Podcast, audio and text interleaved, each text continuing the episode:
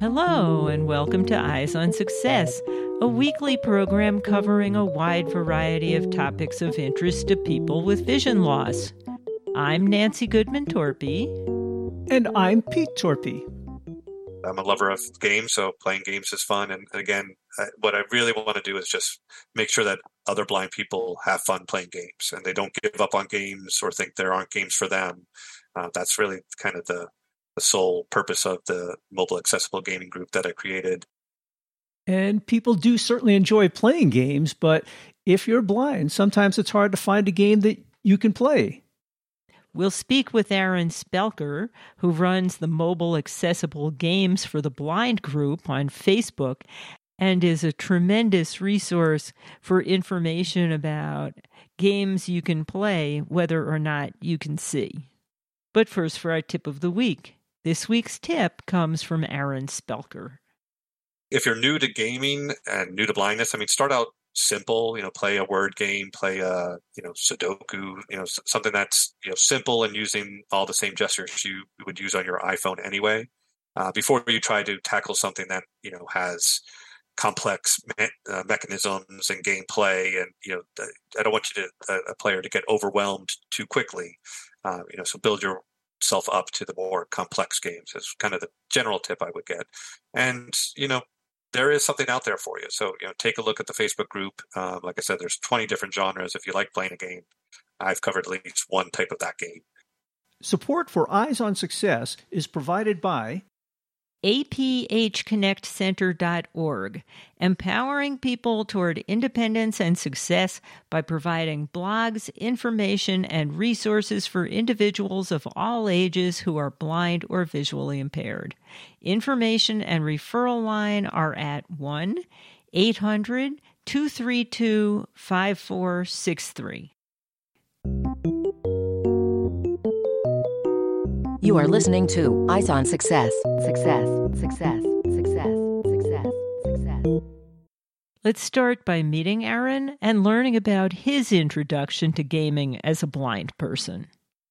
My name is Aaron Spelker. I'm a male in my mid 40s who was the longtime lover of gaming. And uh, about three years ago, I went blind and um, I'm really on a new journey of what is life after uh, losing my sight. Was that an accident or an illness? It was a freak accident. Um, I was in Cancun on my 20 year wedding anniversary with my wife, and we went down to the beach, and a big gust of wind blew sand up into my eyes, and the sand um, cut the corneas of my eyes and introduced a very uh, virulent uh, bacteria uh, that I ended up in the hospital for three and a half weeks as they tried to uh, fight off the infection and you know save me from having to have my eyes removed from the infection because I didn't want it to, you know, travel up into the brain and things like that. Um, they did manage to fight off the infection, but um, after three weeks of infection and and all the medicine to fight the infection, uh, I had gone from being a fully sighted person to someone who just has a little bit of light perception. Wow, what a dramatic change! That's a tough uh, thing to uh, make the transition through when you've yeah. used to using your sight all your life.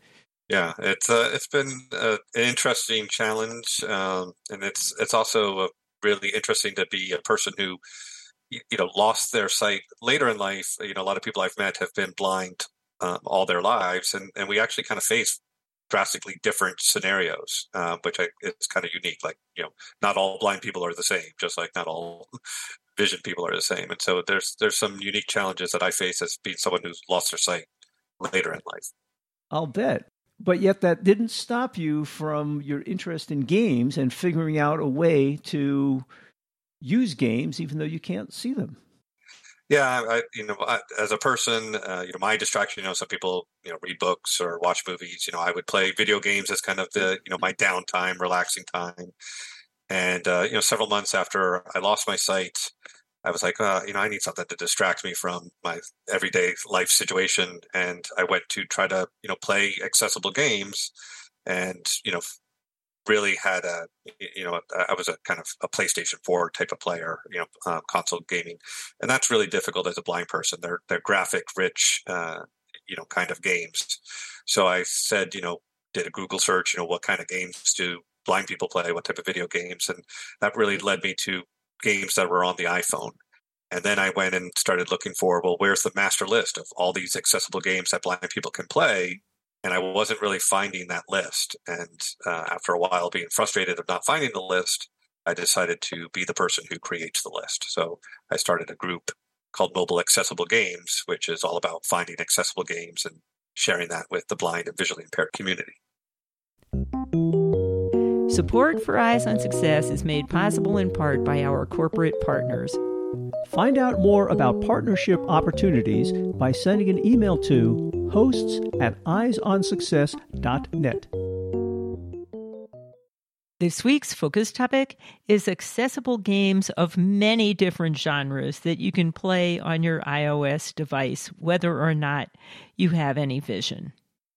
So, in the introduction, you mentioned your motivation for learning about accessible games, and you talked about a group that you started to collect all these resources in one place for people who need accessible games. Can you tell us a little bit more about this group? Yeah, it's a Facebook group. It's called Mobile Accessible Games, and it is a group that's focused all about mobile accessible gaming. So we kind of do uh, weekly reviews of accessible games. So I'll find a game, I'll play a game. Um, every Sunday, I put out a review that is, you know, what is this game? How accessible is it? If there's some accessibility choke point, I'll explain how, how to get around it so that the person who's trying to play that game after me has an easier time at it.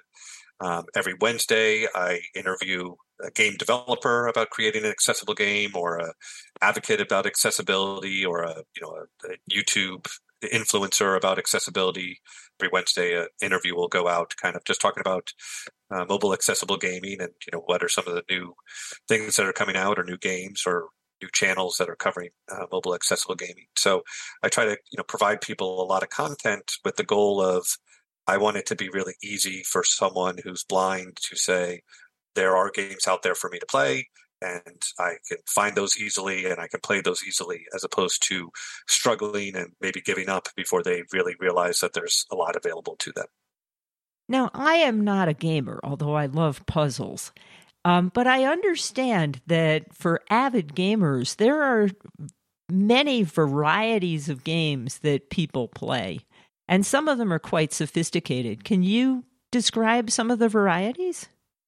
Yeah, you're absolutely right, and that's a big focus of the group. Is um, you know I'm a lover of uh, what's called role playing games, um, but I don't want to review just role playing games because you know you may not like those. You might like word games or puzzle games or dice games, uh, text adventure games, you know, real time strategy games. I mean, there's there's a load of different types of genres of video games. So I think I have over 20 different uh, game types that I have played and reviewed over the nearly 100 games that are now on the Facebook group. And really with the goal of making sure that anyone who comes to the site, they'll find a game that fits, you know, the type of game that they like, whether that be, you know, something simple like a word puzzle, Sudoku, you know, type of game, up to the more complex, um, you know, board strategy games that that might be out there. So uh, I try to make sure that there's something for everyone out on the Facebook group. My impression is that there is a wide diversity, sort of billions of games out there. What fraction of these are accessible out of the box? There is a micro sliver of the games that come out. I think it's something like 2,500 games a day get posted to the App Store. Uh, wow. And, you know, we might get a couple, you know, half a dozen maybe, and then it's trying to find those half a dozen in you know that list of you know 2500 that come out a day. So uh, that's the big challenge of the the facebook group is i am constantly hunting trying to find games trying out games listening and querying other people to try to you know find out what accessible game they've currently playing or have played in the past to try to compile that list. That that is the biggest difficulty is finding games to play because it is a mic- micro sliver uh, of what is released to the app store every day but that makes your group sound like even more of a valuable resource because an individual doesn't want to have to sort through these thousands of games just to find the one or two that are accessible. If you have a list already made, it makes it a lot easier for people to figure out which games they can actually use without having to do a whole lot of work ahead of time. Right. And, and, and that's exactly what the goal is, is to make that easy for somebody. You know, also I'm a person of, you know, some financial means, so I can go and buy a game and then find out, oops, it's not really accessible or not accessible enough to play. And okay, I just wasted $5 or, you know, $8 or however much it would be. But you know, a lot of the blind and visually impaired community, you know, struggle financially and they don't have $5 to waste on a game that they ultimately can't play. So, you know, I try to take on that burden for them as well to, you know, make sure that I clear the path of, you know, here is a list. These, all these games are playable. Uh, some of them are free. Some of them you pay for, but if you do pay for it, you know, you're going to get a game that you can actually play and that is accessible. So I thought there was a mechanism in the App Store that if, for example, a game was not accessible, there was a way of getting a refund. Is that not the case? It is. It's a hassle. I mean, it's just like any refund that you're trying to get. It's not the easiest thing. And it just gets people to shy away from even bothering. The blind community will look for a free game first, just because if it doesn't work out, then I don't have to worry about trying to get a refund and get my money back you know, I'll pay for that game and, you know, say, okay, yes, if you spend $5 here, you still have a game that you can play and enjoy. Um, so don't worry about spending the money and thinking that you're not going to have an accessible game. Some of these more famous games, I assume they're famous because I've maybe heard of them, they have lots of fancy graphics, whether it's actual video or um, digital stylized, you know, cartoony stuff. Are any of those accessible? I would say, as a general rule, the more graphic heavy, the more likely it is not. Um, you know, the more that it's going to rely on graphics as a mechanic of the gameplay, it probably is not going to be accessible. Um, a lot of the mainstream games are not accessible. What you'll find is there'll be a developer who we'll kind of do a knockoff of that game and put in the accessibility. So we'll have kind of the same experience, but not you know the we're, we're getting the store brand, not the brand name version of of the game. Is often how it goes. So you're missing features, but at least you can play it. Right. Yeah. It, it's the same general concept, uh, but you know, not the brand version, if you will. You know what we're really trying to do, and there's a lot more accessibility in the zeitgeist and in popular culture and being discussed now than ever before. And what we're hoping is that that gets developers thinking about accessibility as they start designing their games, because accessibility is always easier to incorporate when you think about it right from the beginning, as opposed to something you're trying to tack on at the end. Uh, that often makes it a lot more difficult and a lot more expensive, which then makes game developers shy away from doing it because they're not going to really see the return on their money. But if they start with accessibility from the outset, at the end they'll most likely have an accessible game and it really won't have broken the bank in time or money to do it. You mentioned that you interview a number of game developers and post them to YouTube. I'm wondering how receptive you see most of these developers are to accessibility concerns. I would say, you know, I have a little bit of a, a, group that has already put in accessibility. So, you know, when I interview with them, they're, they're obviously very receptive. Again, these are a lot of indie developers uh, of, you know, mobile accessible games. And they're just excited to have people play their games. So if they can find out, hey, I can get one more person to play my game if I label the buttons, uh, you know, I'll take a, an hour or two and I'll label the button so that person can play. So they are very receptive. They're very willing to hear feedback about what's not working and then go try to fix it. Um, the ones that I struggle with is actually bigger developers of you know more AAA franchises. When you reach out to them, one, you're not really probably talking to the person who's the decision maker because it's a bigger company. You know, when I'm talking to a small indie developer, I'm talking to the guy who owns the company, the guy who's programming the game. You know, he's, he's kind of he or she is the the be all and end all of that. And it's all the same person. Right, exactly with the bigger franchises, it's like, oh no, we uh, we can't change our program, or we can't, you know, add that in. That's too difficult or too expensive. It's it's those ones that you would think, you know, the bigger companies with the money and the resources would, you know, be the ones that would add accessibility more easily or be willing to do it. But those are the ones that I find the, the biggest roadblock or the biggest, you know, just kind of get shut down when you you mention accessibility to them because you're probably talking to somebody in customer service who has a list of rules that they're trying to follow. Right. Exactly. You're not getting to the decision maker. Right. With Pete being blind, we only ever had one driver in our house. And so if we wanted to make appointments for routine checkups at the eye doctor, I'm like, look, there's only one driver. There's four of us. Can we all come in at once? Oh, no, that's against policy. I'm like, ask the doctor. And every single time, it's like, sure, you can all come in at once. And if you can get past the person whose job it is to enforce the, the, rules, gatekeeper. to the person whose job it is to make the rules, often they'll be more responsive. Right. Absolutely. It's it's just difficult breaking in, you know, through to that person. You know what I mean? Oh yeah.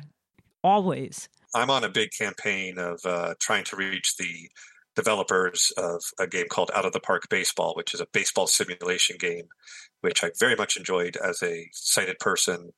And uh, when I went blind, I was like, oh, this should seems like it should be relatively accessible, but it's a completely inaccessible game. And I've been uh, writing their customer support for years, trying to prompt them, you know, with each release that comes out to be like, well, you're going to do accessibility now. How about now?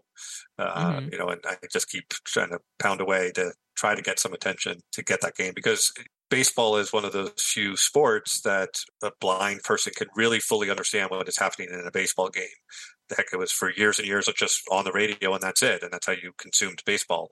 It, it can be a very auditory type game.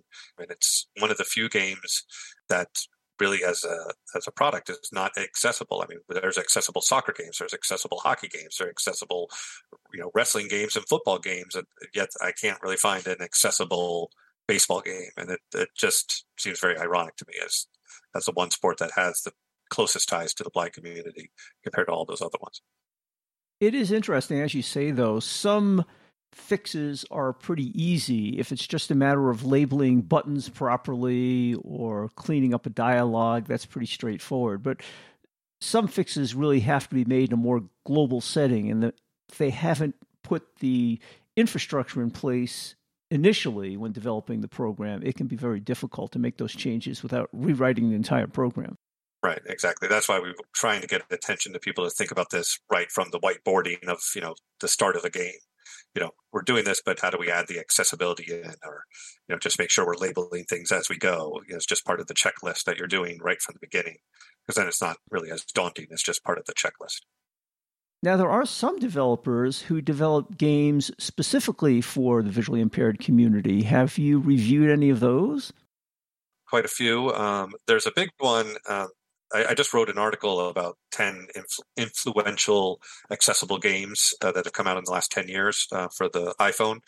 And on that list is a game company called Blindfold Games. Why they made it onto the list is they have probably two dozen different types of games that they have created specifically for the blind people, you know, for blind people and visually impaired people. And what I really like about that is they have tried to think through how do I make all these different genres of games accessible, and they do a better job on some than others.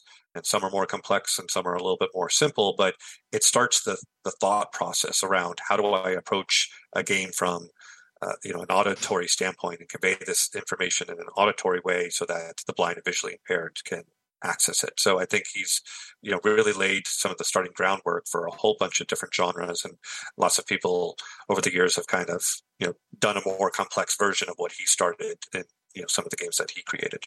And we've actually done two episodes with Marty Schultz, who's the developer, yep. owner, etc.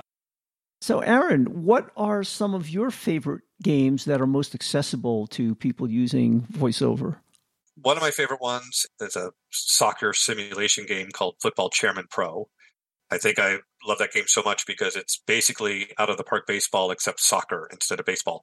All the same concepts of hiring players, trading players, building up your stadium, putting in concessions, setting ticket prices, um, negotiating contracts, you know, playing the games, trying to win the games, and you know, taking your team from the lowly beer leagues all the way up to the you know premier championship league. Um, just a lot of interesting content. You feel like you're really in control and ownership. A lot of information to process, which they do a great job uh, using voiceover on the iPhone to communicate to the player. So the experience that I'm having with that game as a blind person is the sa- exact same experience that a sighted person. And those are the games that I really enjoy when I realize there's not really any difference between what I'm doing and how I'm engaging in this game versus a sighted person who might be playing the exact same game. Um, that makes uh, me really feel they've done an exceptional job on the accessibility and thinking through accessibility on the game. I very much like, um, again, kind of big open world role playing games. There's one called Swordy Quest, which um, became very popular last year and is you know, very well received in the blind community. Uh, the developer Charlie Seligman, who created that game, really did a great job at the you know start of his game of reaching out to the blind community and asking, "How can I make this accessible?" and what would make this easier to you know fight the battles or traverse the map. And he really took a lot of you know information and incorporated that in this game to really make a you know an accessibility gem for the, the community and a real standout of uh, you know a collaboration between a community and the developer to create a game that really fits the need of the the players. So you talked about traversing the map. Is it built in to have descriptions of like okay so you turned right and you went 100 yards. This is what you're seeing well, in, in that particular map, it's a grid based map. Um, so it's a 50 by 50 grid. And if you're on a square, it'll tell you, you know, you're standing in a desert and there happens to be a castle here. And so it'll kind of give you that description. What he incorporated were, were two, you know, really nice things for a blind person to understand a map, particularly of that size, is you can go to the map legend and it says, okay, you're standing on square, you know, x20 y20 and you know three three squares up and two squares to the right that there's a castle there. Uh, three squares down and two squares to the left is an entrance to a cave. So it kind of tells you uh, by looking at that map you can get a sense of how close and far different waypoints are that you might be trying to get to. And then the other thing that he did was he created a kind of an auto travel mechanic where you're like all right i'm i'm in cell 2020, X20, Y20, but I'm trying to get all the way across the map to you know, square 50 by 50. If you're trying to do that as a blind person and move after each turn, it would just be kind of a hassle and cumbersome to do. It really would slow down the interaction in the gameplay. But what he did is you can go select the square you want to get to. Again, let's just say it's X uh, X50, Y50, and it'll move you each round, however many squares you're allowed to move. Let's say it's three. It'll move three squares at a time, until you finally get to the destination. And you know, after each round, you know, you might stop to uh, you know gather some resources, or you might end up ran, running into a random monster encounter, or whatever the case may be.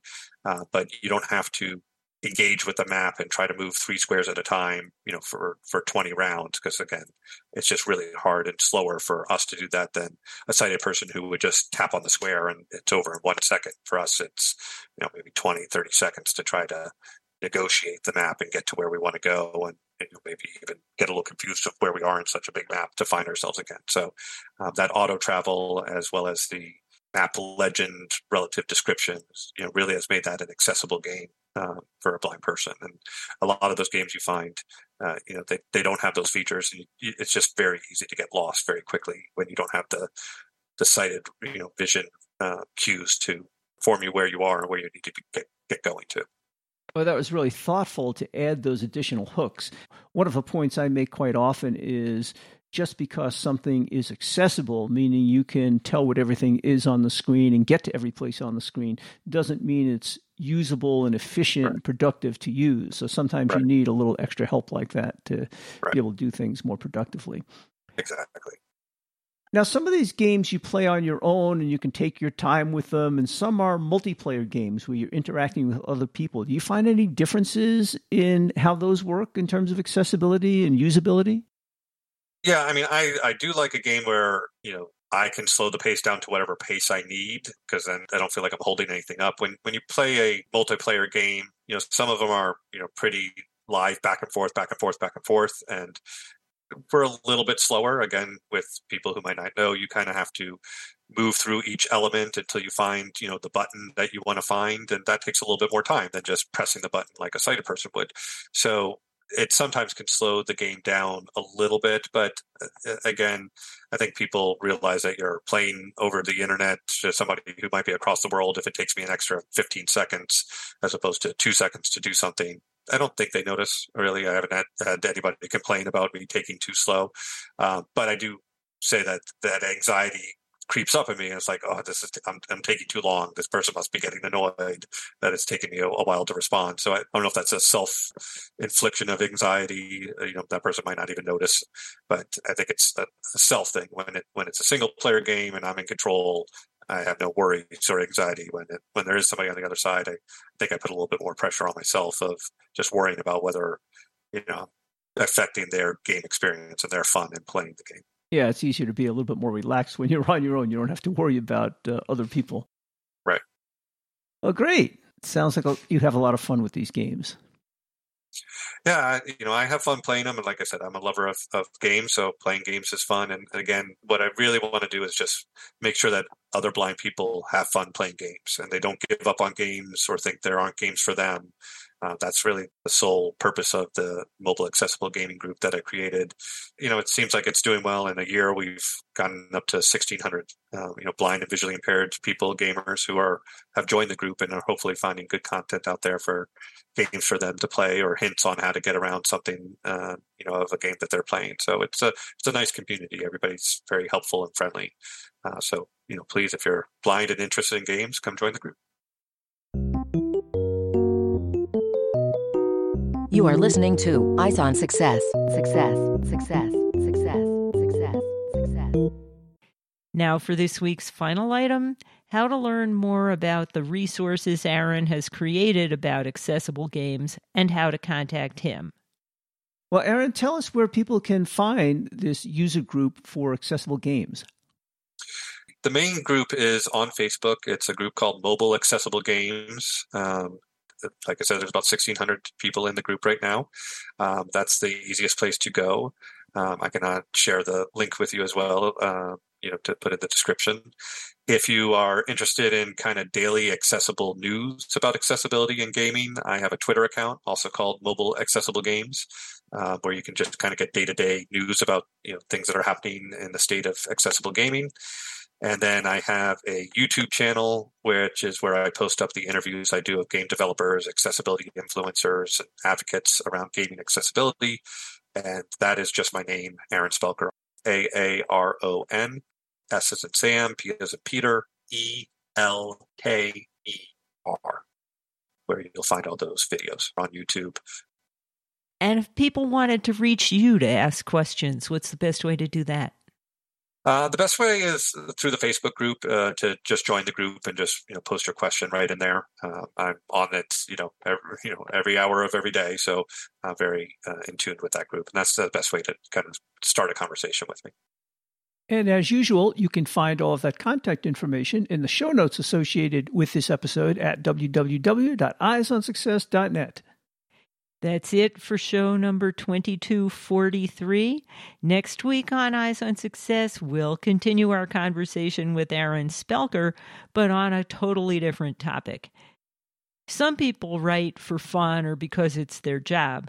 Others have a story they want to share. When Aaron Spelker suddenly lost his sight, he found writing to be therapeutic as well as a good activity for learning important blindness skills. We'll talk with him about his journey and how writing a novel helped him navigate in a new world. Thanks for joining us this week, and we hope you'll all be back next week. You've been listening to Eyes on Success, hosted and produced by Nancy Goodman Torpy and Peter Torpy. You can access the full archive of previous shows, subscribe to the podcast, and much more by going to our website, www.eyesonsuccess.net. If you have questions about anything you've heard on the show or have suggestions for future shows, send an email to hosts at eyesonsuccess.net. Thank you for listening and have a nice day.